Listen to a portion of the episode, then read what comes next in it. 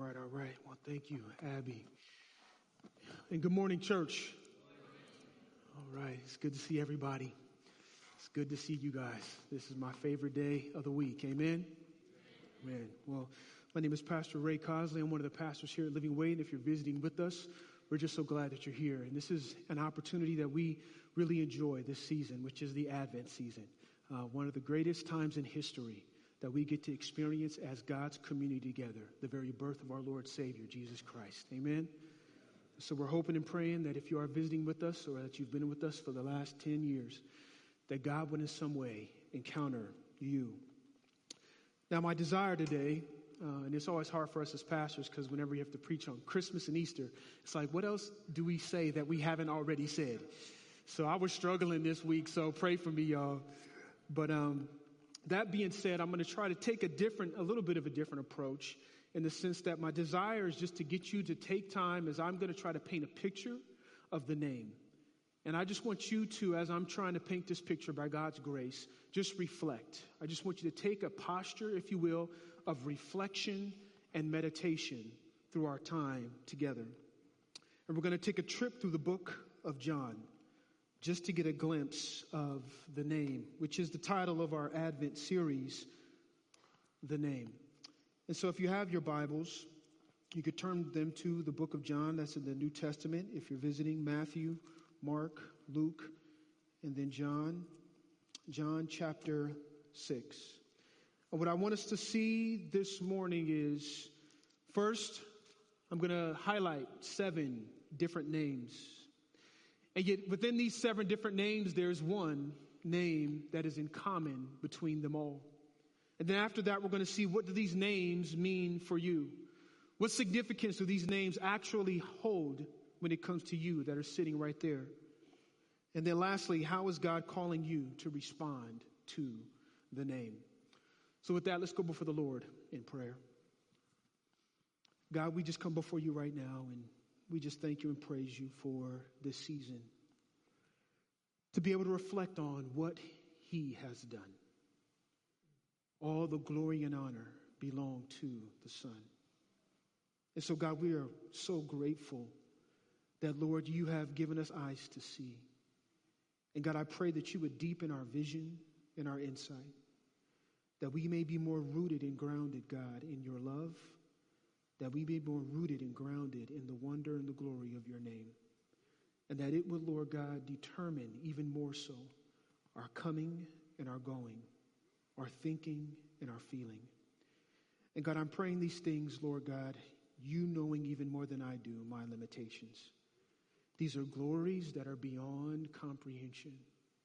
These are glories, God, that I'm going to try to articulate that we will worship you for all eternity.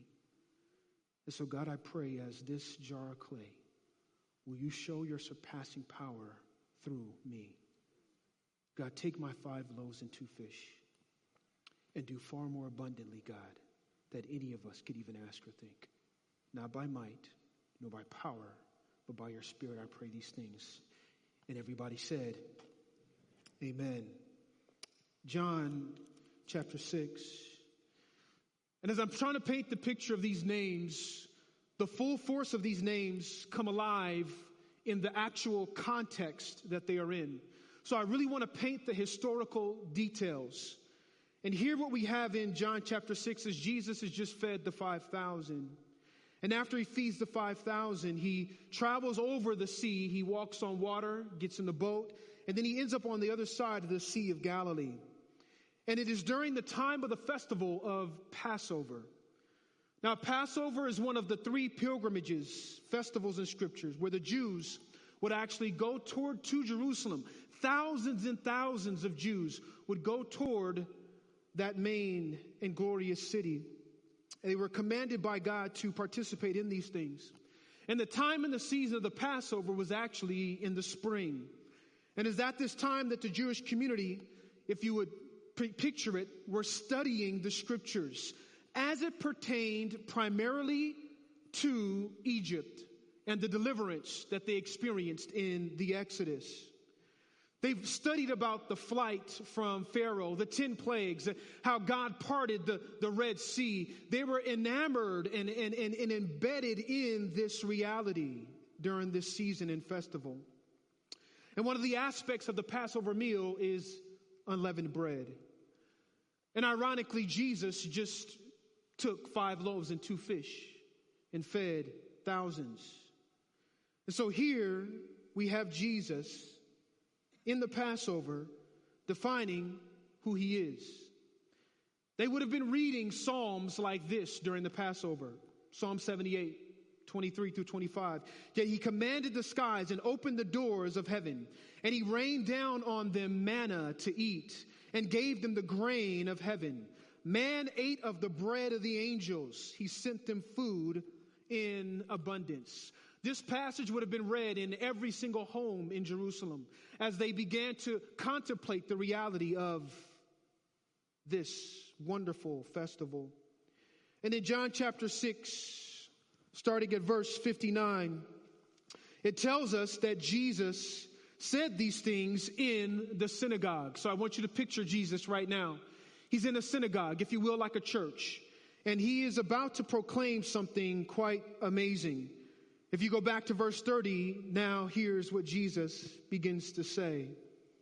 So they said to him, Then what sign do you that we may see and believe you? What work do you perform? Our fathers ate the manna in the wilderness as it is written. He gave them bread from heaven to eat. Then Jesus said to them, Truly, truly, I say to you, it was not Moses who gave you the bread from heaven but my Father gives you the true bread from heaven. For the bread of God is he who comes down from heaven and gives life to the world. They said to him, Sir, give us this bread always. Jesus said to them, I am the bread of life. Whoever comes to me shall not hunger. Verse 41 So the Jews grumbled about him because he said, I am the bread that comes down from heaven. Verse 48, he says again, I am the bread of life. Verse 51, I am the living bread that came down from heaven. If anyone eats of this bread, he will live forever. And the bread that I will give for the life of the world is my flesh. His name is bread of life. Well, now we find ourselves outside of the synagogue now in John chapter 7. And instead of it being springtime in the Passover, we find ourselves now in the fall. Five months have gone by. And Jesus intentionally waits five months for the next Jewish festival. And this festival is called the Feast of Booths or the Feast of Tabernacles. The word booths means tents.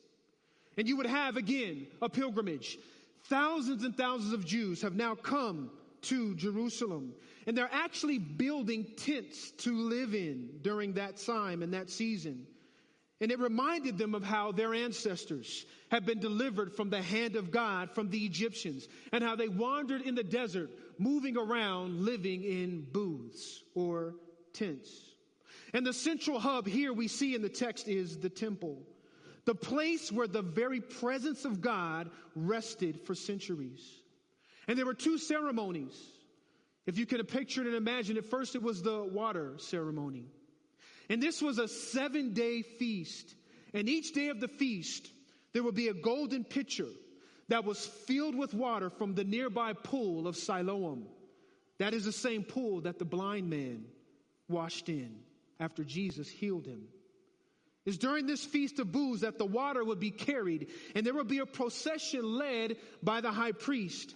And they would take this water from the pool of Siloam and they would take it in procession back to the temple. And as the procession moved toward the temple, toward the water gate was called on the south side of the inner court, there were three blasts from the trumpet and they were connected with this joyful occasion.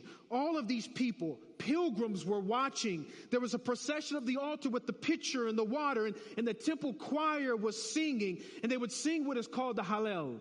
And they would sing all the way from Psalm 113 and they would sing all the way to Psalm 118. They would sing psalms like this. When Israel went out from Egypt, the house of Jacob from a people of strange people, Judah became his sanctuary, Israel his dominion. The sea looked and fled, the Jordan was pushed back, the mountains skipped like rams, the hills like lambs. What ails you, O sea, that you flee? O Jordan, that you turn back? O mountains, that you skip like rams? Tremble, all you earth, at the presence of the Lord, at the presence of the God of Jacob, who turns the rocks into pools of water, the flint into a spring of water. They would be singing these wonderful psalms about the water and the way God had broken th- things down and, and He moved and He shaped and He shook. They would read in Psalm, Psalm 118, Oh, give thanks to the Lord, for he is good. His steadfast love endures forever. Can you picture it? Can you imagine the pilgrims just singing, singing as the high priest is walking toward the temple and all of the choir is singing and, and they're bringing this water toward the temple? You see, this was a source of wonderful, rich symbolism for the Jews because it was in the desert that God brought water from a mere rock. It was a cry of God as they brought this water that He would be their life sustaining force in the dry places where they found themselves in their lives. You see, this water that they were bringing to the temple, it was a symbol. It was a symbol of what was to come. What was seen in Ezekiel chapter 47, a vision of water in the temple, when God would one day take water and just flood the whole earth and make all things new. When all of our broken things would be restored. When, when every wrong in our lives would be made right. When every thirst in our souls would be quenched. You see, they reflected on Ezekiel chapter 47. And then on the seventh day of this festival, the festival of booths, they would do this water ceremony where they would go to Pool of Siloam and bring it back to the temple. And instead of doing it once, as they did every other day, they would actually do it on the last day seven times.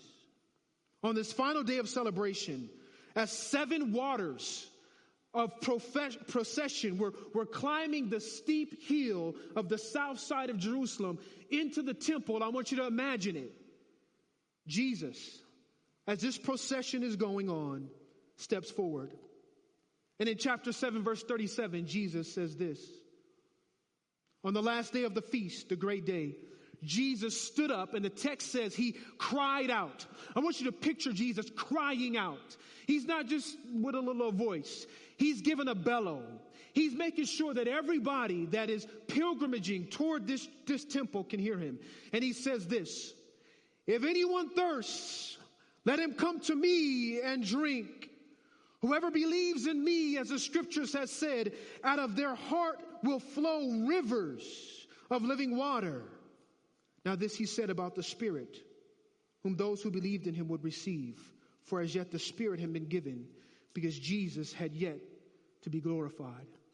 So now here Jesus is, if you can see the historical context, water is flowing from the temple. And as water is flowing from the temple, from the pitchers, and as all the people are singing about the wonderful, steadfast love of God, and now he uses water to break and to pillage and, and to bring healing and restoration, Jesus says, I am the living water. And then Jesus waits. He waits. He waits until it's dark. And then we find ourselves in John chapter 8. And now we are at the very end of the feast of booths. The water has been flowing through the temple. And what they erect in the temple are four, if you can picture them, gigantic candelabras, 75 feet high. And each candelabra had a branch, four branches on each one. And as they prepared themselves for what was to come, there would be four men. And these four men would carry 10 gallon pitchers on their backs. And they would put a ladder on this 75 foot candelabra and they would climb this candelabra with 10 gallons of oil on their back. And then they would pour the oil into the four branches of each of the candelabras. 16 candelabras. And then you know what they would do? They would light them on fire. 16 beautiful blazes of light leaping toward the Jerusalem sky, 75 feet high, the light bouncing off of the yellow limestone walls of the temple. Levitical musicians begin to play with their harps, their lyres, their cymbals, and trumpets. I mean, imagine this in a world that had no electricity, no public lighting after dusk. It must have shone for miles and miles away. They even said, if you haven't seen a wonder, you need to see the wonder of the Feast of Tabernacles when those candelabras are lit.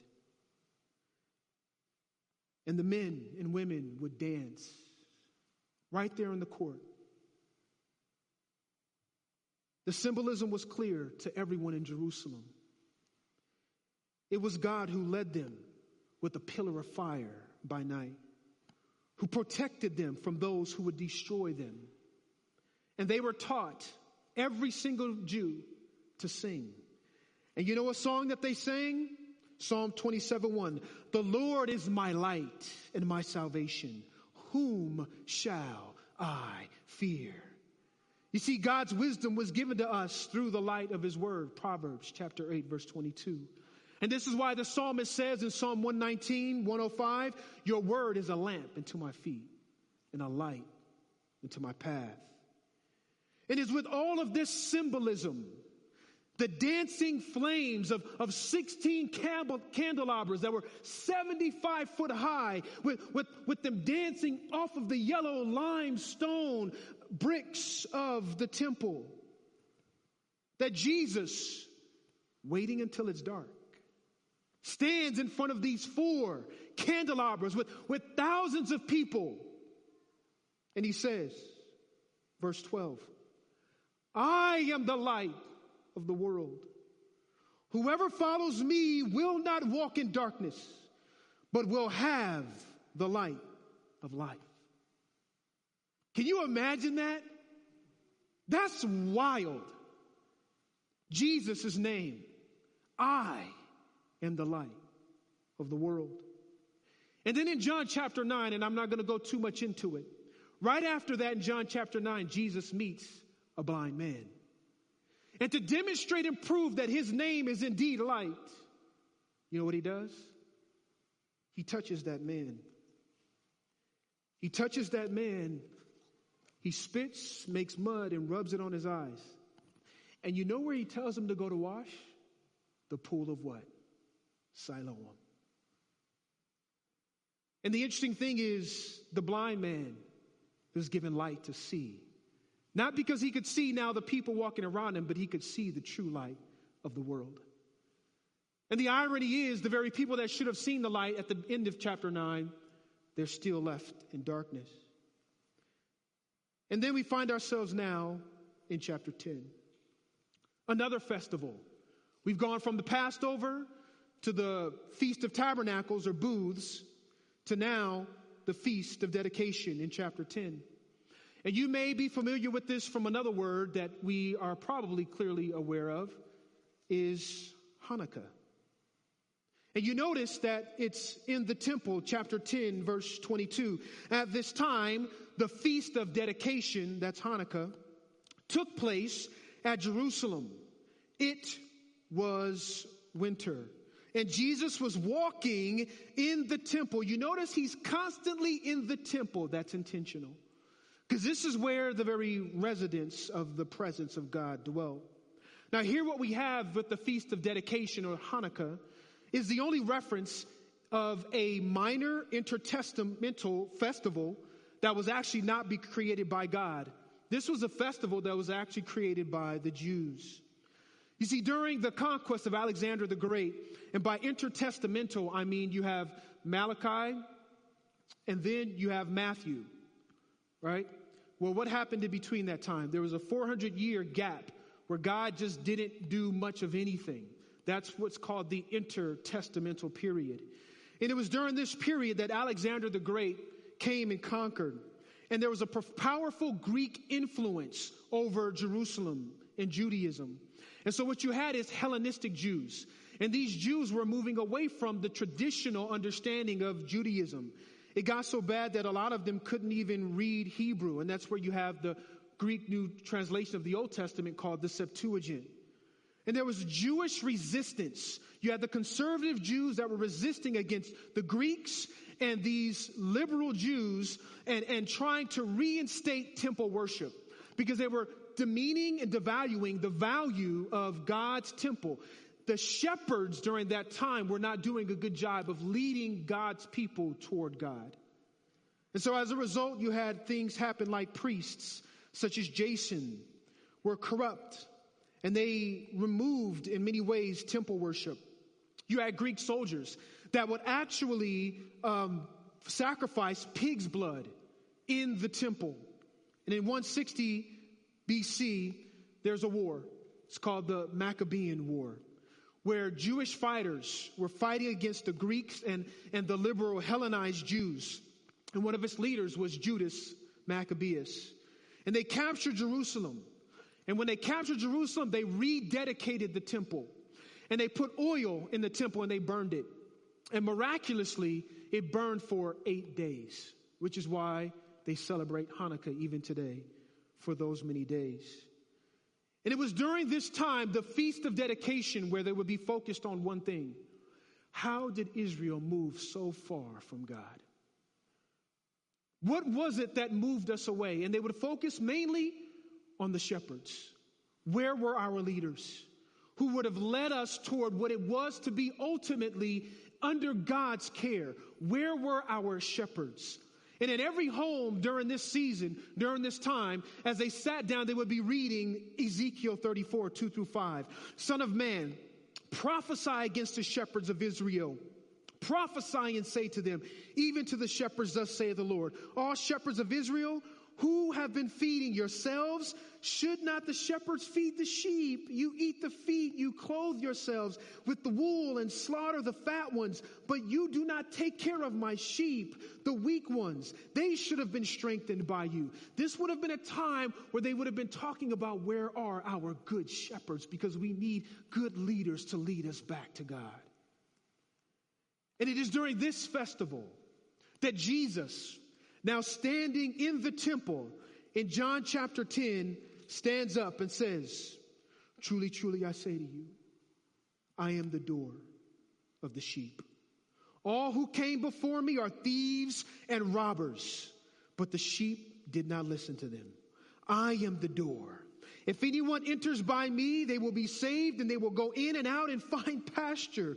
The thief comes only to kill, steal, and destroy, but I came that they may have life and have it abundantly. I am the good shepherd. The good shepherd lays down his life for the sheep. Can you see the historical context?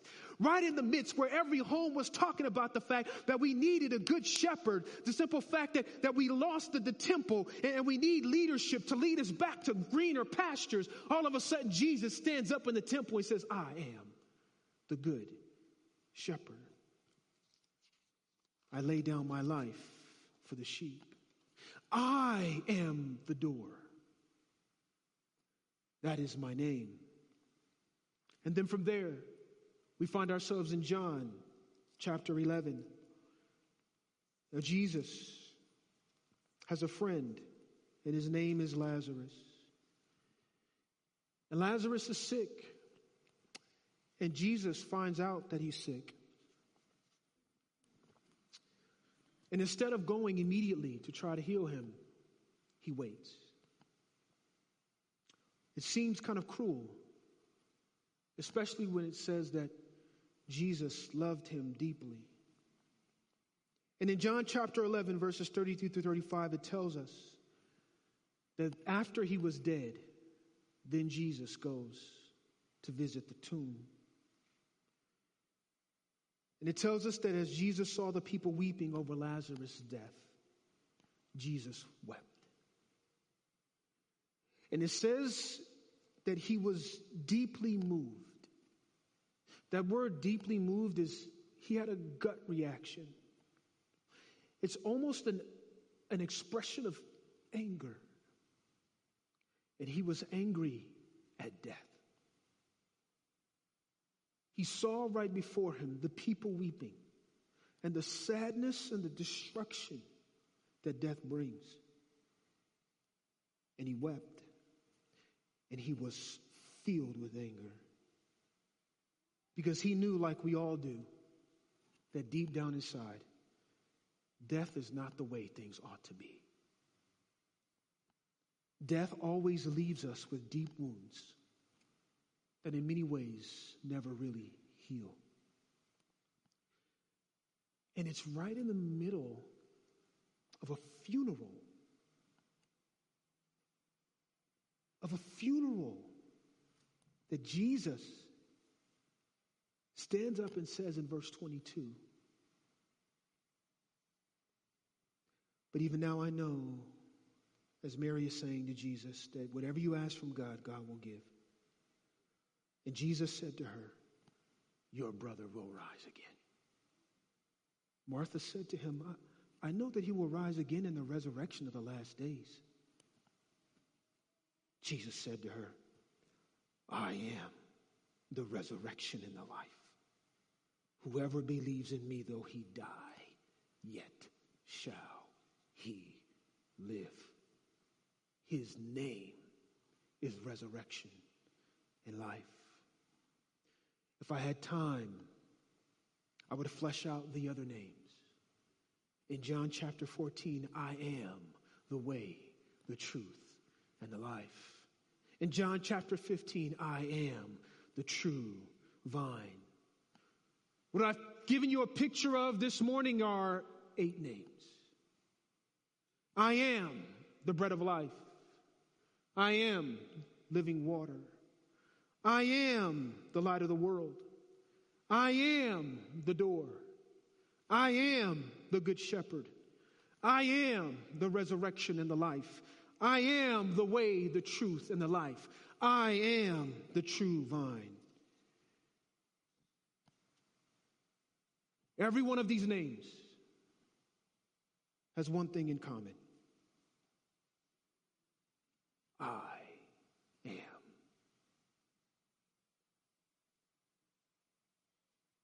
And this is the name that Jesus ends us with in the book of John. We find ourselves in John chapter 18. And he is in the Garden of Gethsemane. And it says, And when Jesus had spoken these words, he went out with his disciples across the brook Kidron, where there was a garden, which he and his disciples entered. Now, Judas, who betrayed him, also knew the place, for Jesus often met there with his disciples. So, Judas, having procured a, a, a band of soldiers and some officers from the chief priests and Pharisees, went there with their lanterns, torches, and weapons. You need to understand the context here. This is Jesus and 12 disciples, and they are in the Garden of Gethsemane. And Judas is betraying Jesus, and it says that he sends with them a band of soldiers. Some texts say it's a detachment. A Roman band of soldiers was at minimum 200 people, at maximum 1,000. So I want you to picture Jesus, 12 disciples, and then this detachment, this band of troops with weapons, standing in front of one man.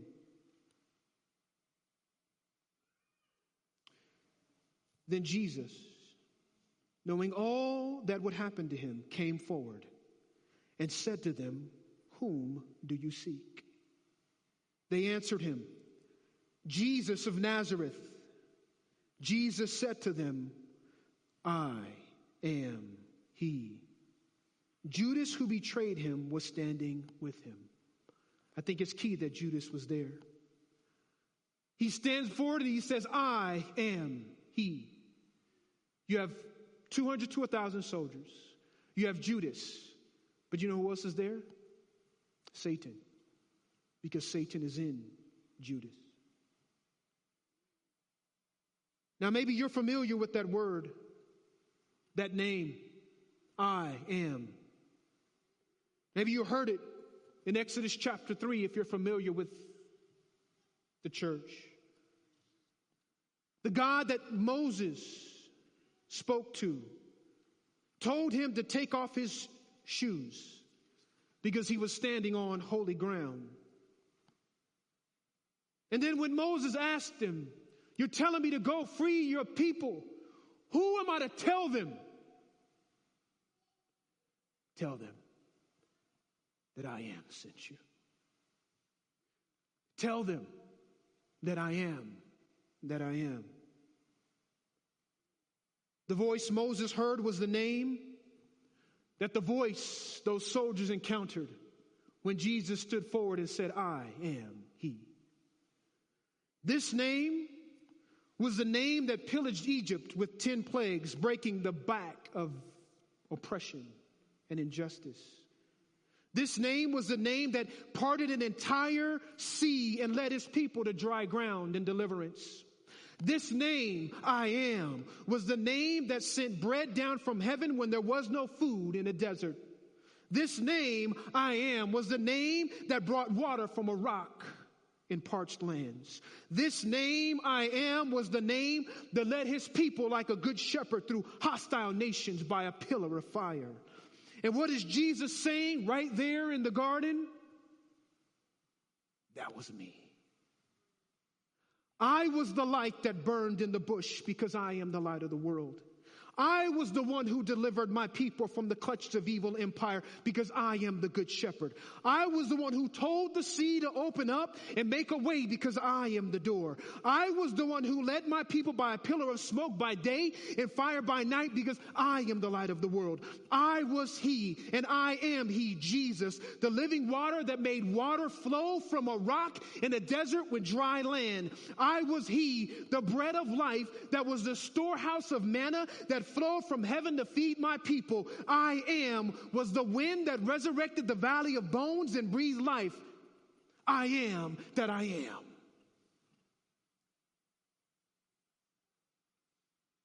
You see, it makes sense now, perhaps, why Jesus declares without pause or hesitation in the Passover, in the tabernacles, during the Sabbath, in a synagogue, even during Hanukkah. I am the bread. I am water. I am door, shepherd, resurrection, way, life, truth, vine. The reason why he so clearly, so eloquently, and without pause says that he was all these things is because he is the I am. And so it makes sense what happens in verse 6 of chapter 18. When Jesus said to them, I am He, they drew back and fell to the ground. That is my favorite verse in the Bible. Because I have to wonder what these soldiers, 200 to 1,000 soldiers, with just one man and 12 disciples, Judas among them and Satan in them. The man simply says, I am he. And they, without hesitation, without their own volition, simply bow down and fall to the ground at the utterance of the name.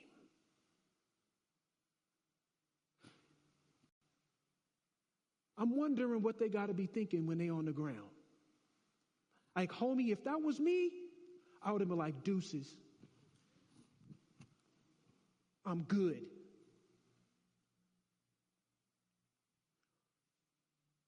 What were they thinking when they were brushing themselves off and brushing the dust off? This man just said, I am, and we all bowed down and worshiped. And even the devil that was in Judas was on his knees too.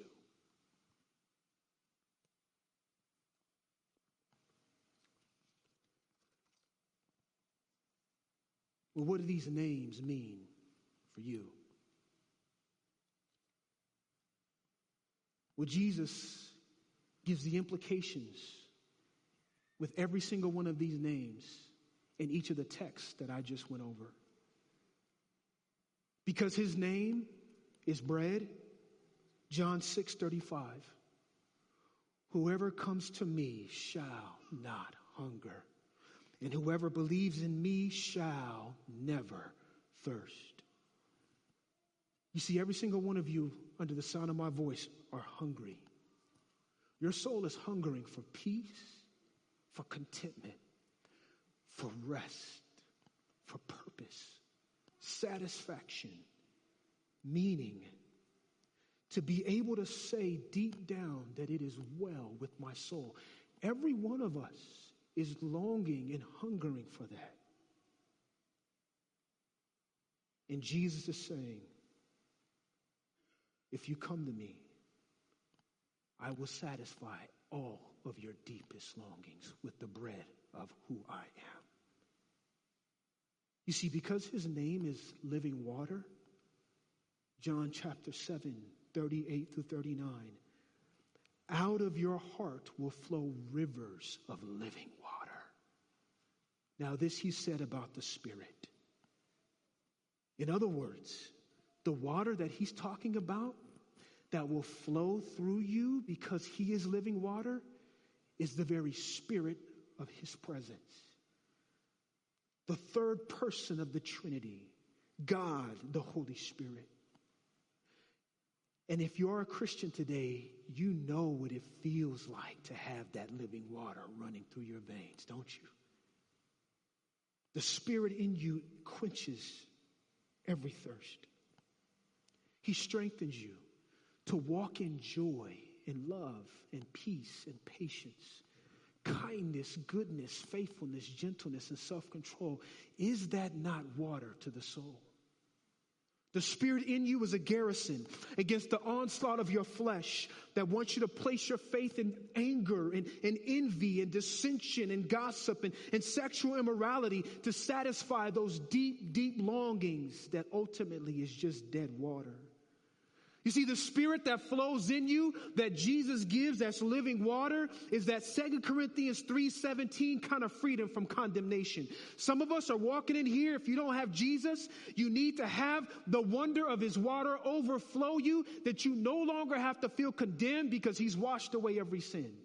Some of you right now are experiencing deep, profound guilt that has you weighed down and you, and you feel parched and you just can't get that burden off your shoulders. But the Spirit of God in you reassures you that there is now therefore no condemnation for those who are in Christ Jesus. The living water of the Spirit that comes into you because Jesus is living water is the kind of water that ultimately gives you life in your mortal body one day, Romans 8 11. He is the counselor that will guide you into all truth truth. John 14 through 16. Because his name is living water, he can be the unfailing, never ending, always there provision in every single desert of your life. Wherever your thirst is right now, Jesus' living water can quench it. Whether it's the need for purpose, meaning, forgiveness, hope, peace, joy, strength, his living water by the power of his Holy Spirit will hit every single one. Because his name is living water, a world is coming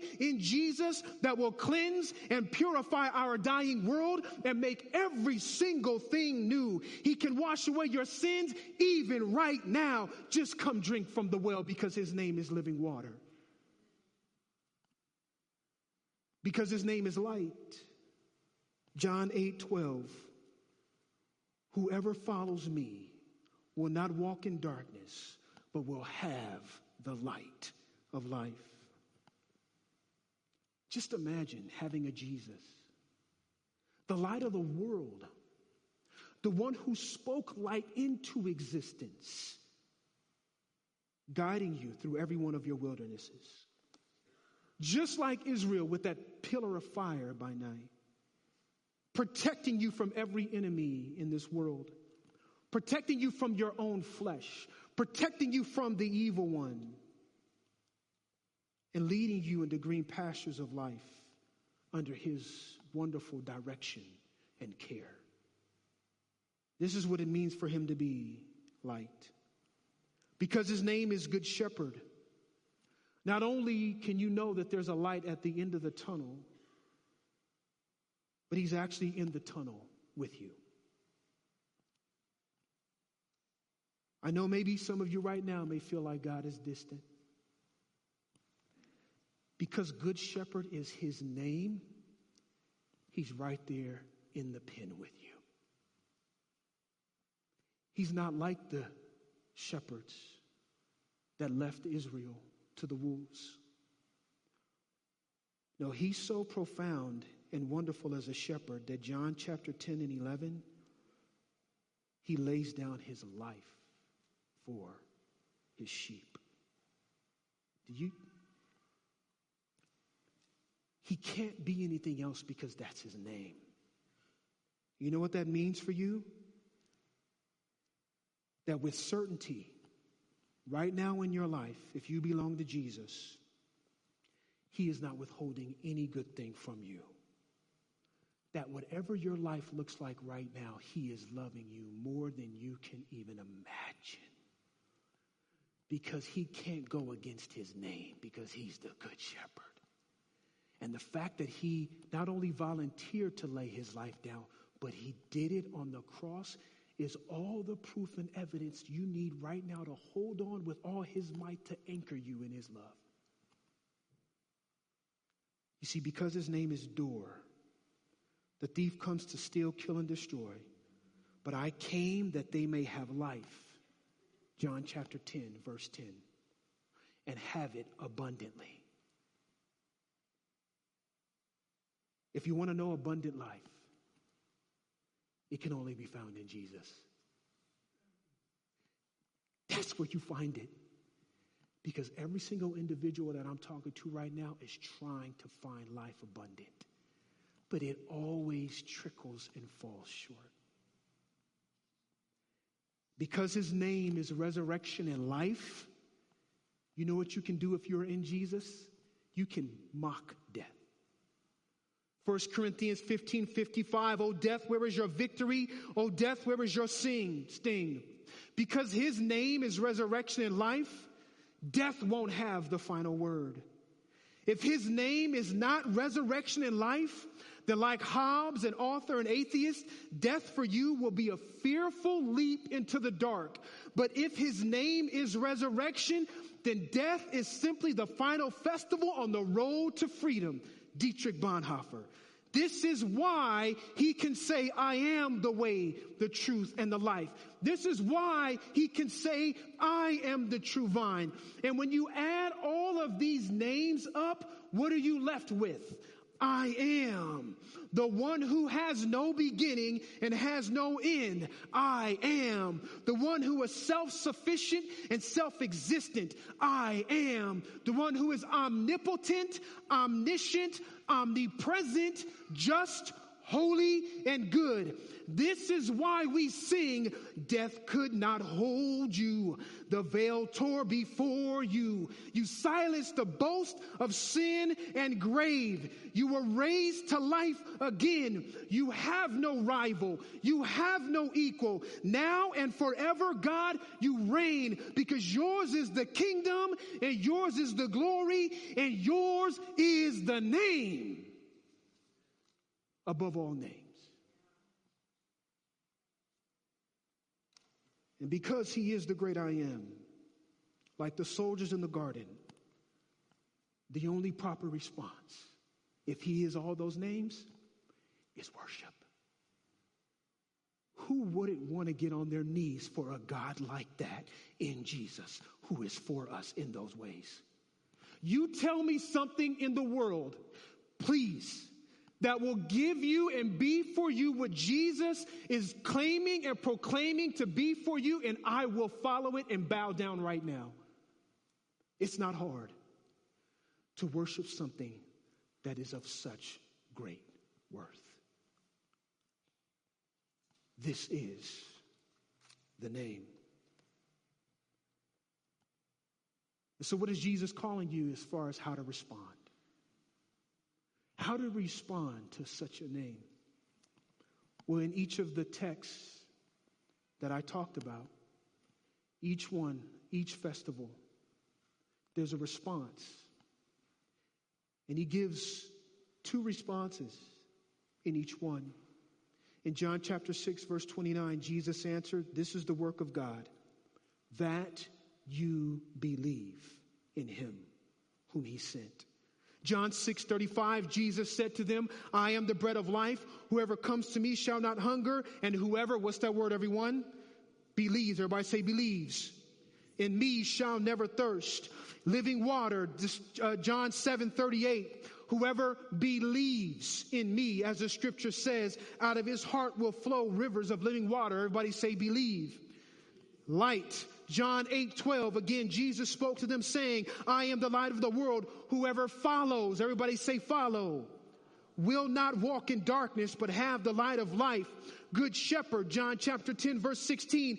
And I have other sheep that are not of this fold. I must bring them also, and they will listen. Everybody say, listen to my voice. John chapter 11, verse 25, Jesus said to her, I am the resurrection and the life. Whoever believes, everybody say believe. In me, though he die, yet shall he live. And everyone who lives and believes in me shall never die. Do you believe this? Everybody say believes. So when I sum up every single one of these names from John chapter 6. In each context, when he talks about, I am the bread, I am the door, I am the good shepherd, I am the light, I am the resurrection and life, I am the way, I am the truth and the life. Every single one, he says there's two responses that make sense believe and follow. Believe and follow. And that's usually the order. If I truly believe something, the natural response is to do what? Follow it. I only follow the things that I believe.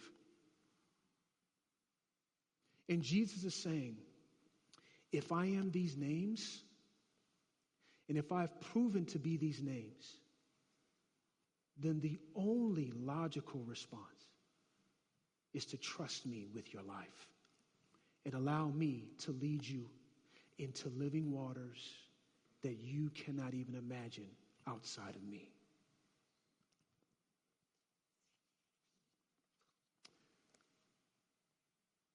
I want to ask you a question. What is God calling you to believe Him for in this season? There may be some of you that are struggling, believing God in the place where you find yourself right now. Believing that God is all of the names that I just articulated. Struggling. I want to encourage you even now. Invite God into that place because He knows it all too well. Because you realize Jesus struggled in this way too. My God, my God, why have you forsaken me? The difference between the two is he was forsaken so that you wouldn't be in Christ.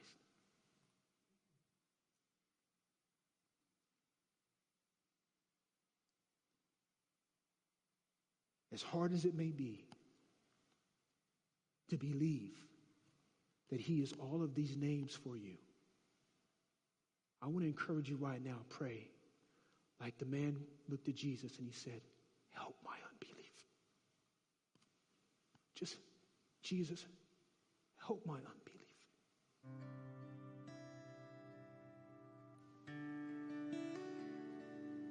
And lastly, I want you to ask this question not only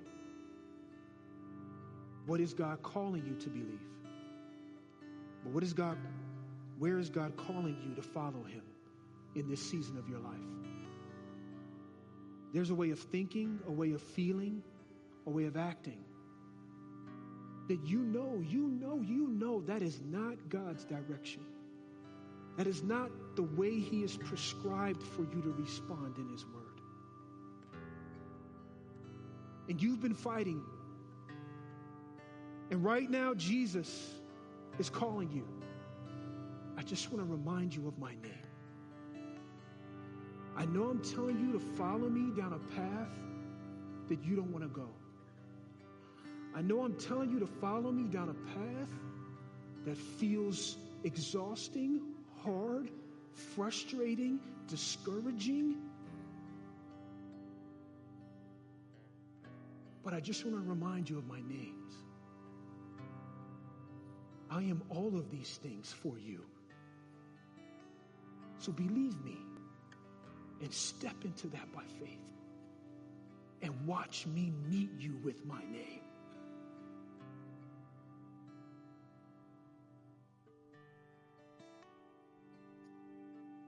Bread of life, living water, good shepherd, light of the world, resurrection and life, the way, the truth, the life, the true vine. All that in a name.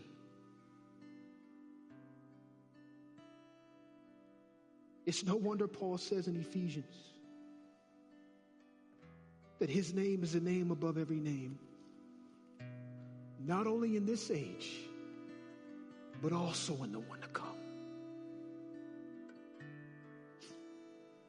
Mary, did you know that when you kissed that baby, you kissed the face of God? Mary, did you know that your baby boy is the Lord of all creation? Mary, did you know that your baby boy would one day rule the nations? Did you know that your baby boy is heaven's perfect lamb? That sleeping child you're holding is the great I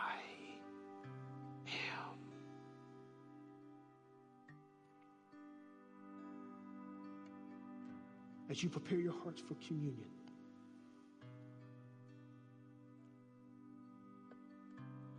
I want you to reflect on the name. And whatever name you need ministered to you most, I want you to bring that before the Lord and ask Him to open your eyes to see the I am that He is.